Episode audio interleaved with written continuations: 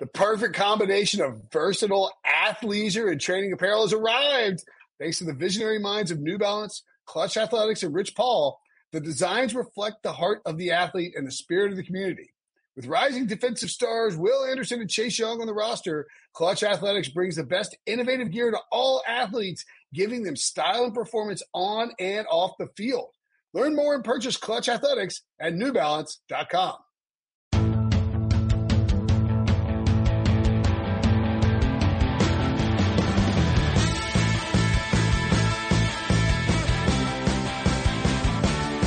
What's up, everybody? Welcome to the Pick Six Podcast, CBS Sports Daily NFL Podcast. I'm Will Brinson. I'm your host, and this is a special bonus trade deadline edition where we're going to look ahead to see who might deal players, who might acquire players, what players might be on the move, and much more. To join us to do that, our buddy, CBS Sports NFL Insider. Been a while, been a hot minute. Jason La Canfora, what's up, buddy? I'm doing all right. It has been a minute. You've had a lot going on. Yeah, we've been podcasting a bunch, but the football is good. The football is pretty good, right? It's been a fun season. It is. It's moving fast. It's happening. Yeah, it's by and large on schedule. You can tell how much the players and teams are invested in it.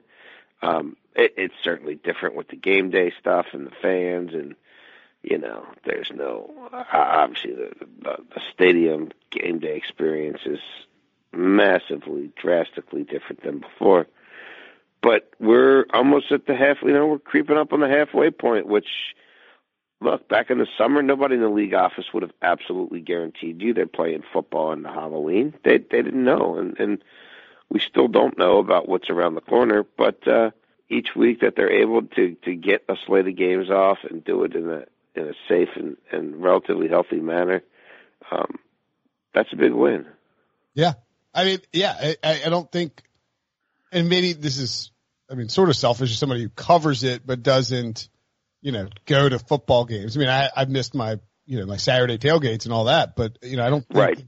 Sunday hasn't been an appreciable difference in terms of the game day experience for me personally. Now, if somebody's used to going to a, a Panthers game or a Washington football game or a Ravens game every Sunday, it's obviously been very different watching it at home, and certainly for the players, it's a different experience. But yeah, I think you're right.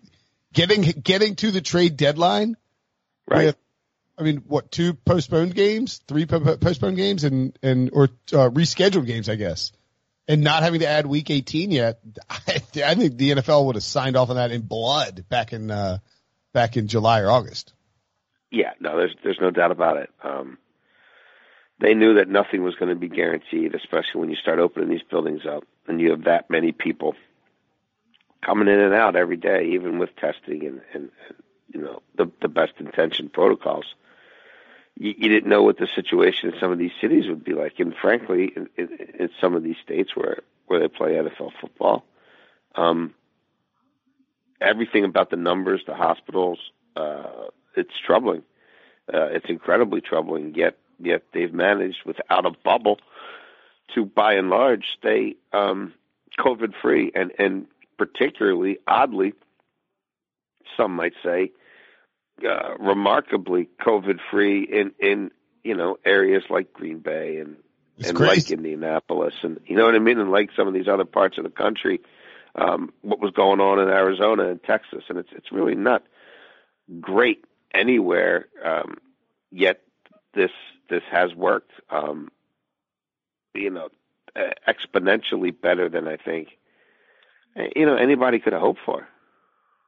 Agreed completely. One of the spots that have been hit is the New England Patriots. They've dealt with some guys having COVID. Cam Newton, of course, missed a game, and they're 0-2. They've 0-2 since Cam came back.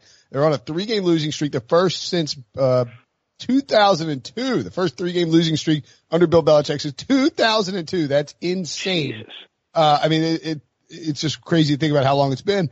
I went back and rewatched that game to sort of write about it because I think it's fascinating to see the juxtaposition of what the Patriots are doing and what the Buccaneers are doing.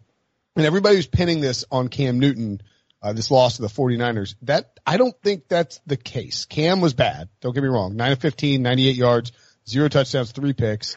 One was a deep shot down the field at the end of the first half, where sort of an arm punt. Another was hit Julian Edelman. Ball placement wasn't good, but you know you can't pop the ball up and have the defender steal it. The other was just an awful throw.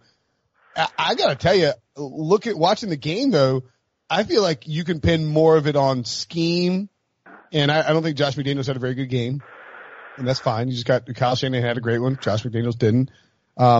I think you pin it more on scheme and even more on, again, just like it was last year with Brady, on the guys around him. There's no one there to help. Jacoby Myers, Demir Byrd, Julian Edelman is aging. This is the team, Jason, that almost has to go out and get some help at receiver if they want to contend this year, right?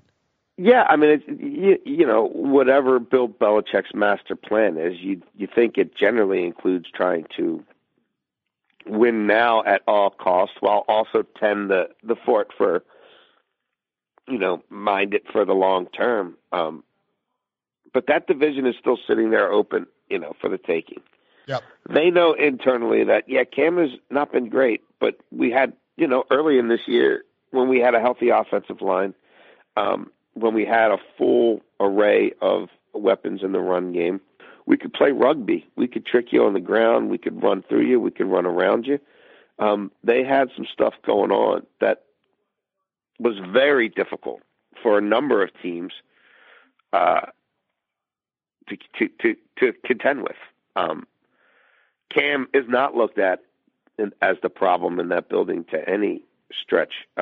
It's more about what can we do to give him a fighting chance. And part of it's out of everybody's control. When you have to keep reshuffling the offensive line like they have, you know, especially 2 weeks ago, it was really untenable to have to keep trying to figure out down after down who's available, who's not, who's at this position, who's at that position, and then what can we run that allows us to try to get something off of that. But the I mean, go look at their tight end play this year. The tight ends are not involved in the passing game at all. I mean, it's like 100 total yards out of the tight end position through, you know, we're almost at Halloween.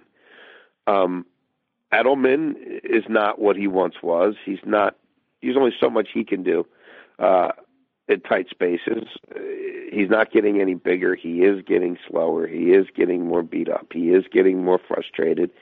And he knows there's nobody for him to play off of. There's nobody else to worry about. I mean, they've got no semblance of a downfield passing game whatsoever because who can separate? Who can move? Who can even get open downfield? I mean, people talk about the Jets offense and all that. Boy, this is even worse. Like, it just is. There's nowhere to go. There's no one you can really trust. For Jamison Crowder and Breshad Perriman in New England. Yeah. Oh, my God. At least it's speed. A guy who could get open in the slot and a guy who could run 50 yards downfield on a fly route. Like, yeah, we'd sign up for that. Like, we'll take that. That's a start. You look at how they're positioned for the future. They got nobody making more than $8 million next year. They've got incredible flexibility.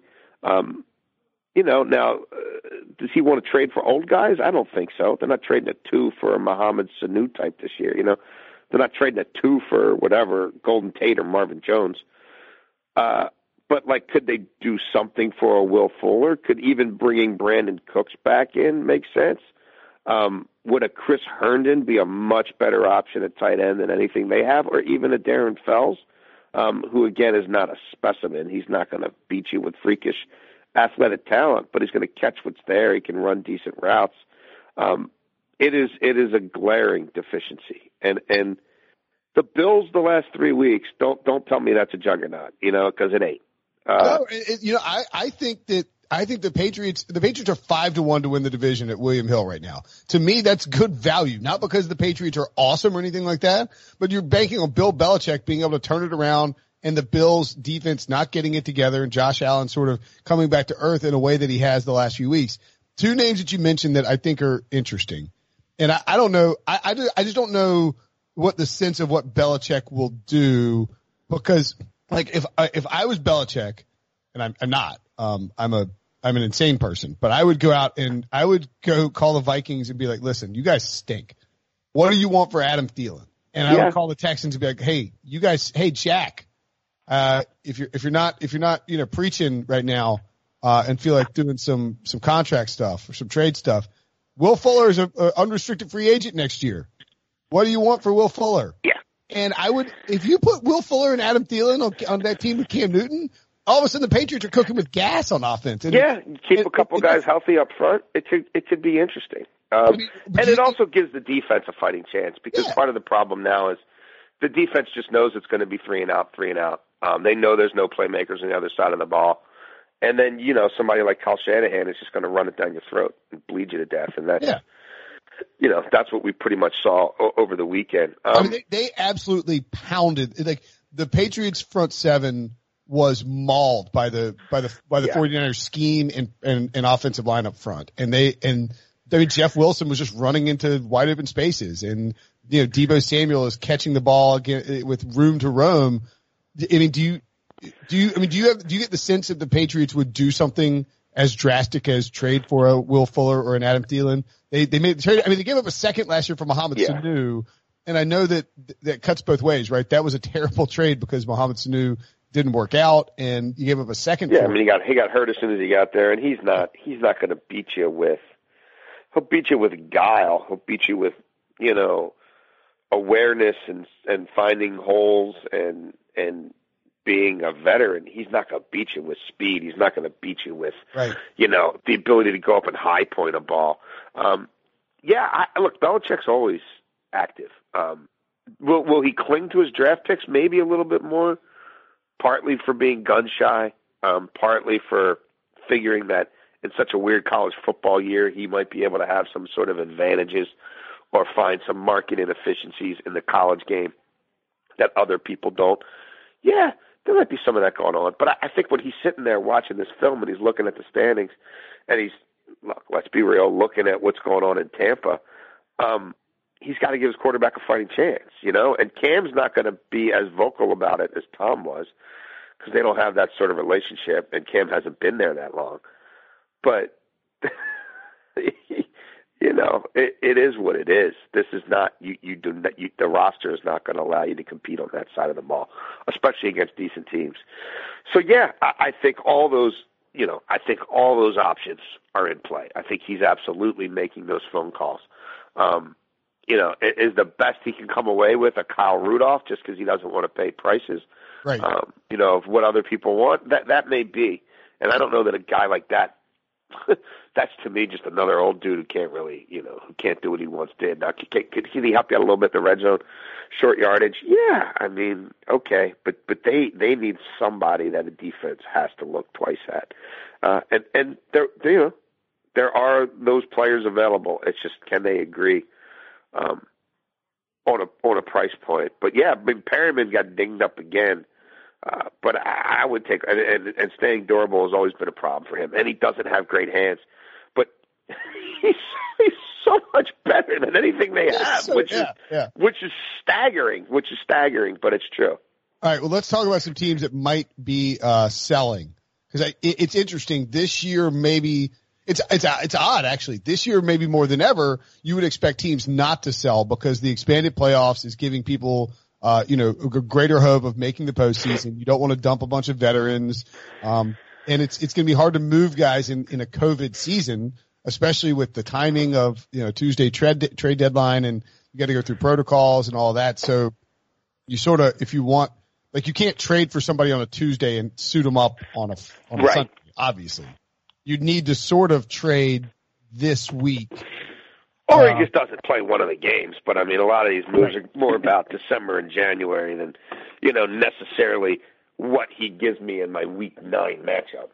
Yeah, absolutely. But even with the expanded playoffs, we have all these teams who we presumed would be contenders that are just terrible. Right. Like the Falcons thought they'd be contenders. The Texans thought they'd be contenders. Certainly the Cowboys thought they would be contenders. And yet there is a lot of buzz, Jason, about the Cowboys potentially moving players. Is there, you know, Everson Griffin is a name that was bandied about as a possible guy they could trade, signed to a 1-year deal.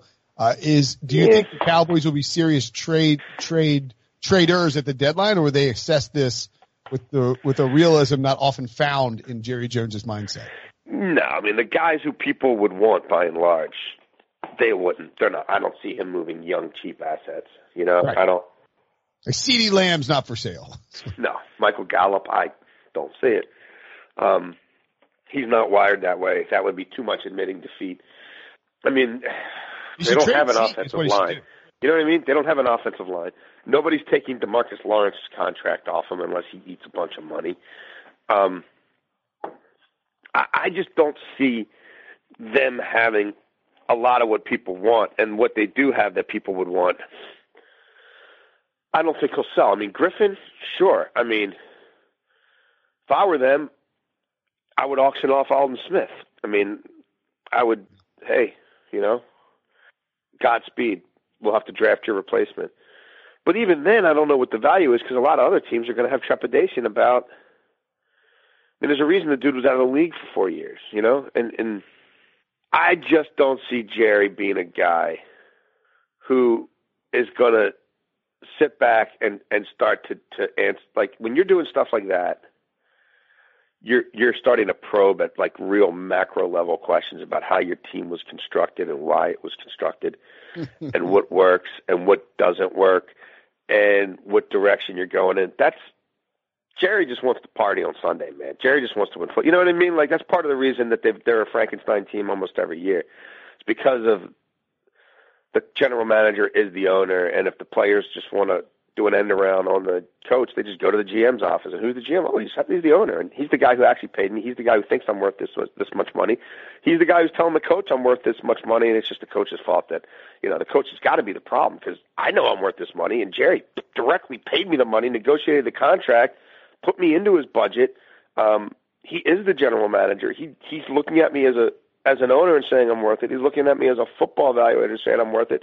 If these damn coaches would just get out of the way, we'd be like – I don't think Jerry's ready to go there, you know, in November 2020 in a pandemic to sit back and say, wait a minute, maybe the whole way we're doing this is broken, and maybe I need to start really shedding the kind of assets who I frankly think are better than the market does, but let me get pennies on the dollar for them just so I can get more draft picks to try to rebuild an offensive line that desperately needs it. I think Jerry's more like, oh, Tyrod will come back next year and we'll be fine. It's like, I don't know, dude. He's the 300-pound dude who's had, you know, consecutive years with neck injuries. Like, I don't know, Jerry. Like, probably not.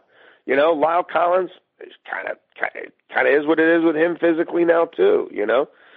One of those dudes retired last year. That's not what it once was. You need to rebuild that whole unit. I just don't think he's there. I mean, he's throwing money at Gerald McCoy a few months ago, you know, because they think they're just one or two old guys away. I don't know that he's equipped to do the kind of mental calculus it would take for him to do a real step back at 30,000 feet and see just how flawed that team is. I don't think he's ready to have those conversations. When he looks at the standings and says, well, these other teams are crap too, you know, and I'm only a couple games behind them. I think that's a great point too. It's like the Cowboys are 2-5. They are arguably the worst team in professional football. And I say that with all due respect to Adam Gase. Like, I think there's a decent argument that the Cowboys are worse and that they really should be, they should be winless. I mean, right? They're a horrible football team. They're a horrible football team. But they are on defense exactly. Yes, Dak and yada, yada, yada. They're exactly who I thought they'd be on defense. I thought they'd be a complete and utter train wreck that are going to try to do one thing, get to the ball on the way to the quarterback, and if we stop the run, we stop the run, but we're going to get a lot of sacks. All right, good luck with that, with no secondary behind them. Right. And as you mentioned, they're a stars and scrubs roster, and all their stars are now hurt. If you build your team around stars and scrubs and all your stars get hurt, you are screwed bad. The one guy that I think would be interesting, and I don't think they'll do this because for the very reasons you laid out, but unless I'm reading this wrong, you could trade Amari Cooper and it would not be punitive. And you have Michael Gallup, who hasn't been very productive this year, but they have 3 wide receivers to feed, plus Dalton Schultz, plus, you know, the never-ending Zeke Elliott requirements in terms of touches. CeeDee Lamb, who's a first round pick. Like, if you traded Amari Cooper this year, you could probably get a second round pick for him.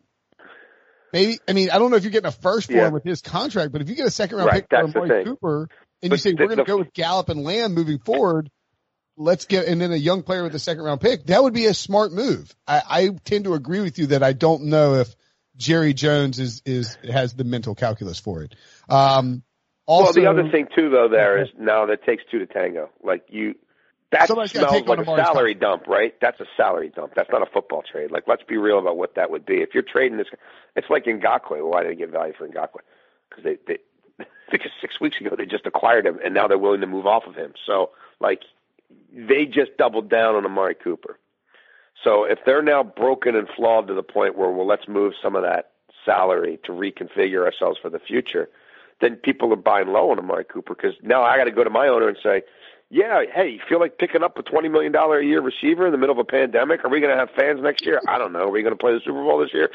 I don't know. Is camp going to start next year on time? I don't know. Is there going to be a combine? Is it all going to be virtual? I don't know. Are they going to finish the college football season? I don't know. You know, who's that guy? Who's that owner who does that? You know, and some of them that would want to try to do the salary cap gymnastics on the fly to get him in is an issue. You know, I think it would have to be a team like a Miami. You know what I mean? Like a mid-level team that thinks they can make that turn with him and that he would put them over the top and that he's a guy they would want to have around for 3 or 4 years. And we were going to go fishing, you know, at that position in free agency anyway. Well, we were really going to, you know, we're really talking a lot about, you know, trying to sign Allen Robinson. So let's just go get this. I mean, that team probably exists, but I don't, you know, a lot of the teams that would want to do it, you know, the Ravens come to mind. You know, they just couldn't, you know, they couldn't make the math work. Yeah, that's fair. All right, a couple more sellers to look at. The Texans and the Falcons, I think, I mean, at least somewhat surprising to general fans that the Texans and Falcons are both terrible. I don't know if you follow those teams that you thought they would necessarily be great. Jack, they fired their coaches. Could these – and their GMs. And their GMs. Yeah, and their offensive coordinator in the case of the Texans. Could these teams – dump off assets this year, or will they? Rich McKay hinted that the Falcons will hold off and allow the next general manager to do stuff. How do you see these two teams? I think you have to look at how those teams are presently constructed. Rich McKay has immense power right now. Rich McKay was a part of the, you know, he helped set the budgets. He helped determine where the money was spent. He was a part of building that monster. He's now going to have a GM and a coach, it sounds like, reporting directly to him. And he has close relationships with a lot of people who are in that building already and probably wants them to continue to get paychecks from that owner. So I don't think he's going to be willing to say it's already set up. Like, he's going to be the guy moving forward. People are going to report to him. I think he wants to see this thing through. I think he wants that Matt Ryan contract, like, look how long it took them to get to the point where they fired the coach and the GM. Like, they still really – they have not had that moment of clarity when they're like, oh, wow, we really are bleeped for the next 3 years. And, yeah, none of these guys are ascending players, and next year is probably going to be even rougher. And we're years away. We're years away from being even on the uptick, let alone a contender. I just don't think they're there. I know they're not there. Otherwise, Rich McKay would have been fired too. Yeah. So, I don't think they're going to do it. You know, I just don't. I don't think they're going to would be willing to sit there and say, let's have an auction for Grady Jarrett because he's the guy we could probably get the most for. And yeah, he's 27, 28, but we ain't going to be good till he's 31. So I just don't think that's how they're looking at it. And then these other contracts, nobody's really interested in taking them on in the middle of the season. And a lot of these guys are older and getting worse. So, no, I don't think they do much of anything at all. I don't. Houston's a different story because no one knows what's going to happen there. You got Easterby involved. You got a search firm involved. It's a power struggle. You've got differing sort of agendas there. And if I'm Easterby, I'm saying, well, how could I look smart to this owner right now? What could I do to help this owner right now? Because he just made a seismic change. and I'm going to save him some money, and I'm going to try to make this job more attractive so that I can maybe get my buddy Nick Caserio or somebody like that to want to come here, because I know this owner really tried like hell to get him a couple years ago, and then Belichick scared him off. But how do I make the job more attractive than Nick Caserio? He needs draft picks. Dude, Miami is going to get a top five pick in this year from them, second round. Two years after Laramie Tunsil. I know. It's a mess. Come on. Like, that's crazy talk. As great as they want to say Laramie Tunsil is, that's a crazy-ass trade that hasn't even fully smacked them in the face yet. So I gotta have picks to offset that. Like I need to clear the deck a little bit here from a salary standpoint. So I mean, do I think it's impossible that J.J. Watt's traded? No, I think it's unlikely because of age, injury, contract. But J.J. Watt, if you watch his Zooms after that game, he struck me as a guy who'd be on the first thing hopping out of there if he could go to a contender. You know, Whitney Merciless, even guys like Zach Cunningham, when they paid not that long ago, I've heard his name come up. We mentioned a couple of receivers. We mentioned Darren Fells, even to Duke Johnson. That's the team that I hear is the closest to entertaining fire sale type thoughts. And even the connotation of fire sale is ridiculous. Like, You're shoving chairs off the Titanic is what you're doing. You're not. Yeah, they don't have any draft capital. Yeah. They're paying the left tackle like a quarterback. They're paying the quarterback like a top five quarterback. And the right side of their offensive line is garbage. The defensive line is terrible, even with Merciless and Watt. The secondary, they're giving up 600 yards like a game like the last 3 weeks. I mean, they don't have any building blocks, and they don't have draft picks, and they've got a lot of money sunk in four or five guys. It's a disaster, and the only way out is going to be through the draft. You could sign a few free agents who might want to play with Watson, but they're the team that people are really focused on right now, and enough people have told Cal McNair this is the only way out that I think he's much closer mentally to being in a position to understand the depth of his problems than what I think are Rich McKay's talking to and Arthur Blank about, or what I think Jerry and Stephen Jones could ever bring themselves to contemplate. I mean, this roster looks like it was constructed by a guy who's a motivational speaker for the Patriots 5 years ago. All right, we're going to take a very quick break, then we'll come back and wrap up the rest of these teams. The all-new Hyundai 2024 Santa Fe is equipped with everything you need to break free from the dull work week and embark on an adventurous weekend with your family. The all-new Hyundai Santa Fe's features like available H-Track all-wheel drive, standard third-row seating, available dual wireless charging pads ensure you can take on any adventure. Available H-Track all-wheel drives you can take on the dirt trails and kick up some mud. Standard third-row seating so your whole family can experience the thrill together. Available dual wireless charging pads so no one gets stuck in the great outdoors with a dead phone. Whether you're tailgating out in the dirt lot, Carter Finley, shout out Carter Finley, or whether you're whitewater rafting, taking the entire family on an adventurous trip. Maybe you're out camping in Mount Rogers. I used to go as a kid. Wish my parents had a Hyundai Santa Fe. The Hyundai Santa Fe is perfect for your family outing. Learn more about the all-new Hyundai Santa Fe at HyundaiUSA.com. Call 562-314-4603 for complete details. Okay, so the Vikings and the Bengals strike me as teams that should be willing to trade, and the Vikings might be, but the Bengals won't be? Yeah. The Bengals, I think Geno Atkins and Carlos Dunlap have made it so clear they want out of there. And, look, they're not alone. Carlos Dunlap tweeted that his house is for sale. Yeah, this has been going on for weeks, and I've been writing about it and talking about it for weeks. Like, there's a near mutiny on the defense. No one on the defense buys the defensive coordinator who's a veteran. They just don't. Like, and William Jackson isn't the kind of guy who's going to go knock on the owner's door and say, get me the bleep out of here. But, like, he would do backflips if some contender came for him. Basically, that's how all the veterans feel. Like, they don't know what they're doing here. They don't know how to use me. They don't know how to win games. And they're going to probably cut me in the offseason, or I'm a free agent and I'm not going to re-sign here anyway. And you're not going anywhere this year, so just take a couple picks and do the right thing. they've been conscientious objectors basically to the trade deadline for years. They're talking in a way that lets people sort of feel like there's a chance they'll make a trade or two, but not of the significance or to the length that they should go. And they missed their chance with AJ last year. I mean, I know people say he was hurt. I think he would have been able to pass a physical had that possibility arrived last year. This year, he just looks like a guy who can't really do it anymore. So at $18 million, I just don't see a market for him, and especially with so many other receivers potentially available.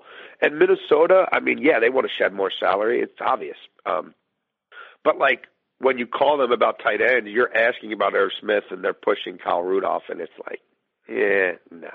It's like you guys gave Kyle Rudolph that contract. Like, he begged you to give him that contract. He's like, I will take anything. I just want to stay in Minnesota. And Kyle Rudolph, friend of the program, is an awesome guy and cares deeply about the community, but he's not a game-changing tight end at his age, even with his deal. I mean, like, it's not going to work. And he doesn't want to get traded either. No. I mean, do they eventually do something for – excuse me. Bless you. I mean, Thielen is the guy that I think would be – I think, either safety, they're very much open to moving the left tackle, you know. Reef is a possibility. But the problem with the is if they trade these guys, aren't they sort of admitting that it's a blow-up situation? And how does that work for Rick Spielman's job security and Mike Zimmer's job security? You know what I mean? Like, that's their feeling there is that they've got pieces on offense. They need some help on the line, but they feel like when we have Cousins and Cook and Jefferson's really coming on, and they think Irv Smith is starting to come into his own, and I tend to agree with them, that they're going to have to try to build a team that wins that wins by running up the score, because the defense needs help at all three levels. You know, and even if, you know, when Hunter comes back, what is he like? I mean, what is he health-wise? You know, they like Barr, but the secondary is a mess. You know, they get Michael Pierce opted out of COVID. They get him back. So they would sit there. They're not where they should be. They still think they're closer than they are, but they are realistic in that they've spent a ton of money the last 4 years. They don't have much to show for it. And they need to, and their payroll has been, or their cap has been constricted because of how much they've spent in cash, and that they need to create a little more wiggle room. People are going to continue to call about Thielen, and it's not out of the realm of possibility that he's dealt. You know, they did a good job drafting a receiver this year. College is producing receivers because they run so much spread like never before. I think he's someone who we should be talking about and who has the potential to go,